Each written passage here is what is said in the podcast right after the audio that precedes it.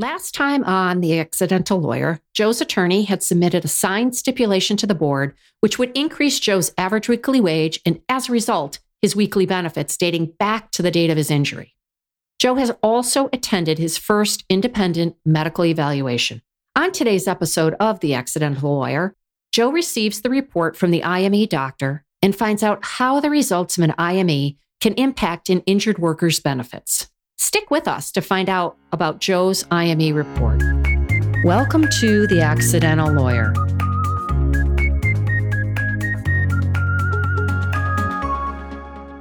While waiting for the IME report, Joe received the notice from the board awarding his new average weekly wage and new benefit rate, as well as adjusting awards back to the date of injury based on this new figure. His attorney told him that payment would come in about 10 days. Why don't we take a minute and talk about when payments are due following a notice of decision where back money is awarded? We always get a lot of questions on this. When a notice of decision is issued by the Workers' Compensation Board, it has a date on it, the date of decision. That is in the lower right hand corner of the decision. That is the date that starts the clock ticking. The carrier has 30 days from that date to file an appeal if they do not agree with the findings in the notice of decision. If the carrier agrees with the findings, like here with Joe, where both sides agreed and submitted a stipulation form, the carrier has 10 days from the date on the notice of decision to pay the award. That means they have 10 days from the date on the decision to stick the claimant's check in the mail. It does not mean the claimant will receive payment within 10 days. The check must be dated by the 10th day and the envelope must be postmarked by the 10th day. The 10th day count starts the day after the notice of decision was duly filed. So, for instance, if the date on the notice of decision says it was filed on April 1st, the check must be dated and the envelope must be postmarked by April 11th. If the check is dated April 12th, there could be a late payment penalty on the monies. This applies to the money moving to Joe as a lump sum, which is owed to him from back pay. This does not apply to his weekly ongoing benefits. We will address the time parameters for those payments down the line. We're only talking about when there's a back due award, schedule loss of use award, or settlement monies moving that this particular time frame applies. Since Joe has a notice of decision in hand, he now has an idea of when he will receive his money and he can mark it on his calendar. He will mark the date the check must be issued and mailed by. This way, when it comes, he can check that date. And if it's late, he'll call his attorney who will pursue late payment penalties. If someone contacts our office, we ask that they send us a copy of the envelope that the check came in, as well as a copy of the check before it's cashed. Both of those things will tell us if there is a late payment and whether we can pursue a 20% penalty. The claimant can go ahead and cash the check. We just want a copy of it first. While waiting for his check to arrive, Joe received a copy of the IME report. He read it over very carefully. Among other things, the doctor got his age wrong, despite Joe filling out his age and date of birth on the questionnaire and also answering that specific question when the doctor asked him. Joe kept reading. The IME doctor had listed all the records he had reviewed, the ones he had been reviewing when he should have been examining Joe, and then went through his exam findings. Joe noticed that one of his MRIs had not been reviewed. It was one of the imaging studies he had brought with him for the doctor as requested on the notice of exam. No one at the IME office would take it from Joe, despite Joe trying to hand it to both the assistant at the front desk and the doctor himself. Joe thought the MRI studies were probably pertinent and became a little disgruntled while reading the report. Joe eventually got to the conclusions paragraph. The IME doctor had quickly told Joe the surgery would be authorized while he was exiting the exam room, and indeed, the report indicated the surgery was indicated and should be authorized. Joe breathed a sigh of relief. He could now have that surgery. Joe kept reading the report's findings. The doctor, despite finding that Joe needed a pretty major surgery, had also found that Joe was only partially disabled. The report said Joe had a 50% degree of disability and could lift 20 pounds. The 50% degree the IME had found was less than the 75% rate Joe was currently receiving. Joe knew that was probably not good. The IME doctor had also commented on the right shoulder, finding that it was not related to Joe's claim. Fortunately, the doctor found the additional sites that had been in dispute related, so that Joe could start getting treatment for those sites now. So the report had helped Joe in some ways and hurt him in other ways. He wasn't sure what would happen with his right shoulder. Was it over? Was he stuck with the pain? He wasn't sure. He technically hadn't injured the shoulder at the time of the injury. Had been injured during physical therapy. So he wasn't clear on whether that would go through regular insurance or through workers' compensation. And what would happen with his weekly benefits now that the IME doctor had given him such a low degree of disability? Joe could not believe that one. He needed a walker, for goodness sake. He could lift 20 pounds? How? Joe went back to read the exam in more detail. Joe knew the doctor had never even touched or examined his right shoulder. Sure enough, there was no right shoulder exam under the physical examination portion of the exam. So Joe had no idea how the doctor could make any findings on his right shoulder. Joe also noticed that the exam notes said he easily maneuvered onto and off of the exam table. No one from that office had even seen Joe get on or off the table. He was alone in the exam room when he struggled to get on and off the darn table. Joe was steamed. This report, despite properly authorizing the surgery, was full of nonsense. Joe felt like he was just a number to the carrier and the IME doctor and the board. Joe called his attorney. His attorney would contact the carrier and get the surgical authorization over to the doctor so Joe could schedule the surgery ASAP. As to the other stuff in the IME, the attorney said the consequential right shoulder would have to be litigated, and Joe would have to wait and see whether the carrier raised the issue of degree of disability at the next hearing. Joe did not have to wait long. Within a couple of days of receipt of the IME, Joe received a form from the carrier asking for a reduction in benefits and noting that they were raising the issue so it could be properly addressed at the next hearing.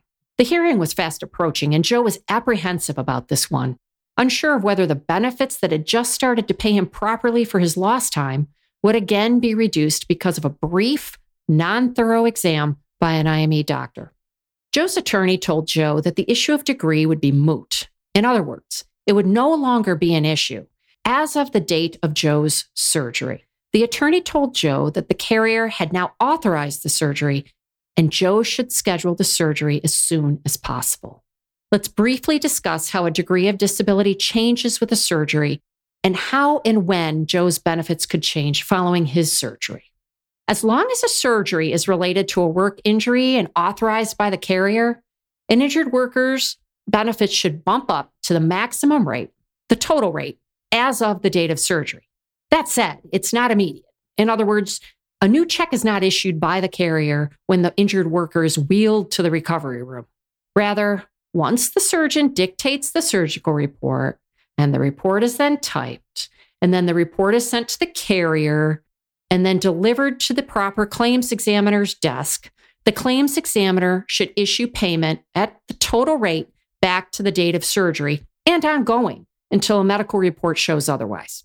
Generally, payments are adjusted within three weeks of a surgery date. And of course, pay the injured worker temporary total back to the date of surgery. So let's say you had surgery on January 2nd.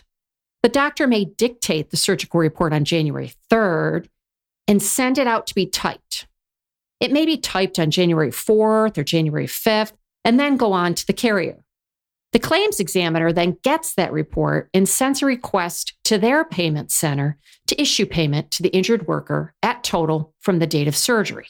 The payment center may then handle that request on January 6th or January 7th and then get a check in the mail on January 8th. Mailing may take another five days. So the difference in pay is not immediate, but it generally happens within two to three weeks. If it doesn't, you should contact your attorney so the attorney can follow up with either the doctor if your report is holding things up or the carrier if they're slow on their end. Joe talked with Marie that night when she returned home from work after picking up the kids. Marie was exhausted. She was working all day running the kids to and from her parents' house, where they would go before and after school, And then she would come home to laundry, grocery shopping, vacuuming, dishes, and making meals for the entire family. Joe had so much guilt that he could not help Marie with these tasks. He could tell she was becoming a bit resentful that she had to do everything to keep the house going. Marie knew Joe could not perform these tasks with his disability, but it was still starting to wear on Marie. Marie was even stuck mowing the lawn and taking the garbage out, jobs Joe used to do, but could not do anymore. It was starting to place a strain on their marriage. Joe was unsure how he could contribute with his physical restrictions.